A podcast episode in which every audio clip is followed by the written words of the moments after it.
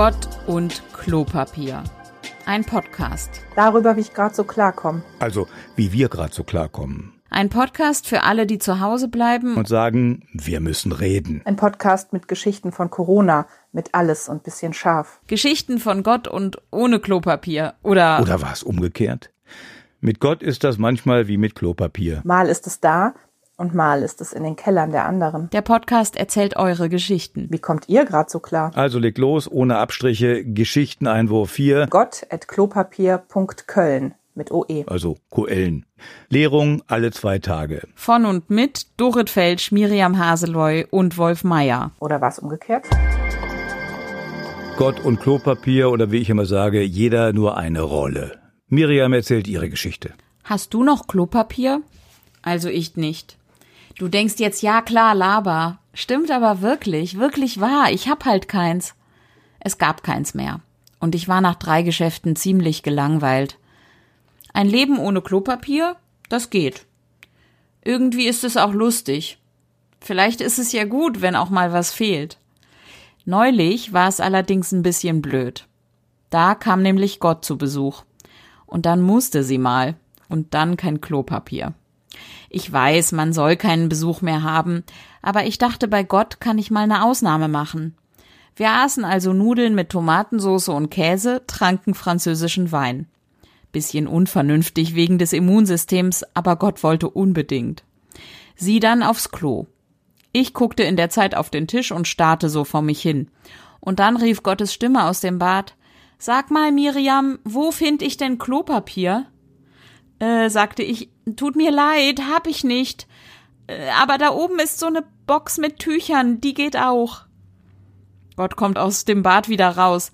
Nie im Leben hat sie 20 Sekunden die Hände gewaschen. Hast du vergessen, welches zu kaufen? fragt sie. Nö, es gab keins zu kaufen. Ist leer. Hä? fragt sie, wieso?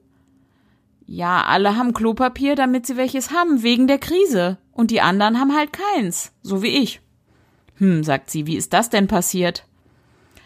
Keine Ahnung, irgendjemand hat gesagt, es gibt keins mehr und dann gab es auch keins mehr. Das ist so wie so ein Spiel, der eine hat viel und die andere wenig. Das ist doch kein Spiel, sagt Gott. Das ist Angst. Und gegen die Angst hilft Klopapier, frage ich. Wahrscheinlich nicht, sagt sie. Naja, obwohl vielleicht doch. Das ist so eine Art Puffer. Man kann sich mit was anderem beschäftigen. Und dann ist das wichtig. Hm, und das klappt? Auf Dauer nicht, sagt Gott, aber für den Moment wahrscheinlich schon. Und was mache ich jetzt? Gott nimmt noch einen Schluck Wein. Fürchte dich nicht, sagt sie. Und dann saßen wir noch eine Weile da. Mit Abstand. Abstand halten. Manche kriegen das hin, andere drehen voll am Rad und andere bleiben auch wieder cool. Kleine Geschichte aus dem Rewe. Dorits Bruder hat die erlebt. Da steht eine ältere Dame an der Kasse und fragt, ob es noch Klopapier gibt. Nein, ist alle, sagt die Kassiererin. Okay, Schulterzucken. Die ältere Dame legt eine Rolle Zewa aufs Kassenband. Sagt die Kassiererin, nehmen Sie doch das Küchenpapier von Ja, ist billiger. Sagt die ältere Dame, nee, nee, gute Frau, wenn schon Küchenrolle an Minge Futgüt, dann dat Jute von Zewa. Ja, das ist doch mal eine echt kölsche Reaktion. Was erlebt ihr so? Erzählt uns eure Geschichten. Wir freuen uns auf Post unter gott.klopapier.köln. Meine Nachbarn sind neuerdings nett. So wie die von Christina, die hat uns Folgendes erzählt. Sie öffnen ihre Fenster und spielen Gitarre für ihre Mitmenschen. Sie gründen Nachbarschaftshilfen und wollen für die Omas einkaufen.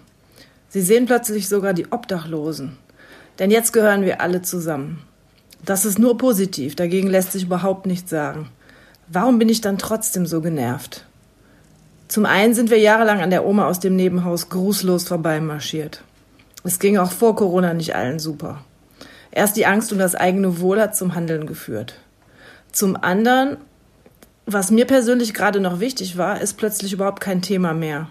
Die Dramen der Vor-Corona-Welt sind egal geworden. Während ich also einer Fädelshilfegruppe beitrete, erzählt mein Kumpel in Bosnien, dass an der bosnisch-kroatischen Grenze die Versorgung durch Freiwillige und NGOs so gut wie zusammengebrochen ist.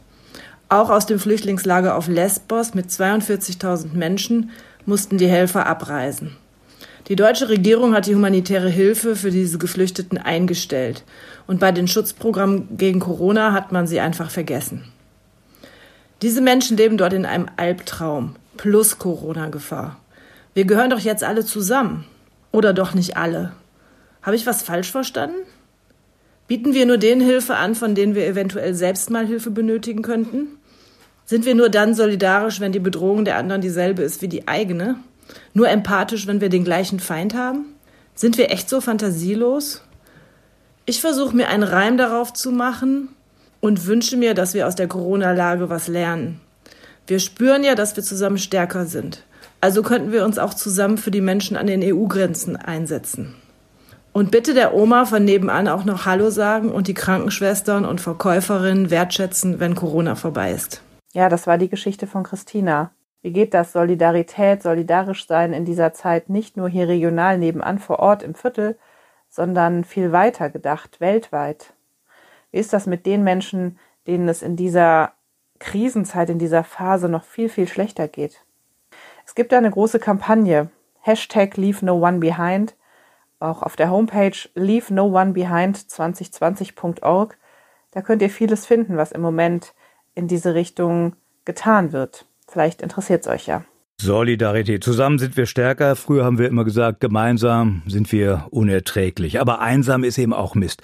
Ich habe mit einer Frau aus dem Kölner Umland gesprochen, die seit 20 Jahren allein lebt. Ihr einziges tägliches Ritual bestand darin, am frühen Nachmittag in ein Bistro zu gehen. Ein paar Schritte die Straße runter und eine Kleinigkeit zu essen. Und jetzt, das Bistro ist dicht, Katastrophe, ich bin völlig isoliert, hat die Frau gesagt, und ich weiß auch nicht, wie ich mir für eine Person etwas kochen soll. Und dann hat sie eine Idee. Sie hat in all den Jahren in diesem Bistro immer wieder zwei andere Frauen beobachtet. Die sind da auch regelmäßig aufgeschlagen. Und von der einen wusste sie sogar, wo die wohnt. Reiner Zufall, sie hat sie mal in ein Haus in der Nähe reingehen sehen. Ja, und dann die Idee, sie ist hingegangen, hat einen Post-it-Zettel an die Tür geklebt mit ihrer Telefonnummer. Rufen Sie mich an, ich bin die aus dem Bistro. Die Frau hat tatsächlich noch am selben Tag angerufen und die wusste wiederum, wo die dritte Frau wohnt. Zettel an die Tür, Telefonnummer, rufen Sie mich an. Und jetzt, nach 20 Jahren Einsamkeit, den anderen war es ja nicht anders gegangen, jetzt telefonieren die drei Frauen täglich. Wenn ihr jetzt denkt, ah ja, ich habe auch Geschichten, die ich erzählen will und ich habe Dinge, über die ich reden will oder über die diese drei komischen Menschen da mal reden sollten, dann schickt die uns. Schickt die uns einfach. Das können traurige, nachdenkliche, lustige oder irrelevante Geschichten sein oder relevante. Wir sind für alles offen. Wir sprechen drüber. Wir hören sie uns an. Wolfgang, Dorit und ich. Wir tun das für euch. Wir machen das gerne. Es macht irgendwie Spaß. Wir sind total unterschiedlich. Und denkt dran, jeder nur eine Rolle. Gott und Klopapier.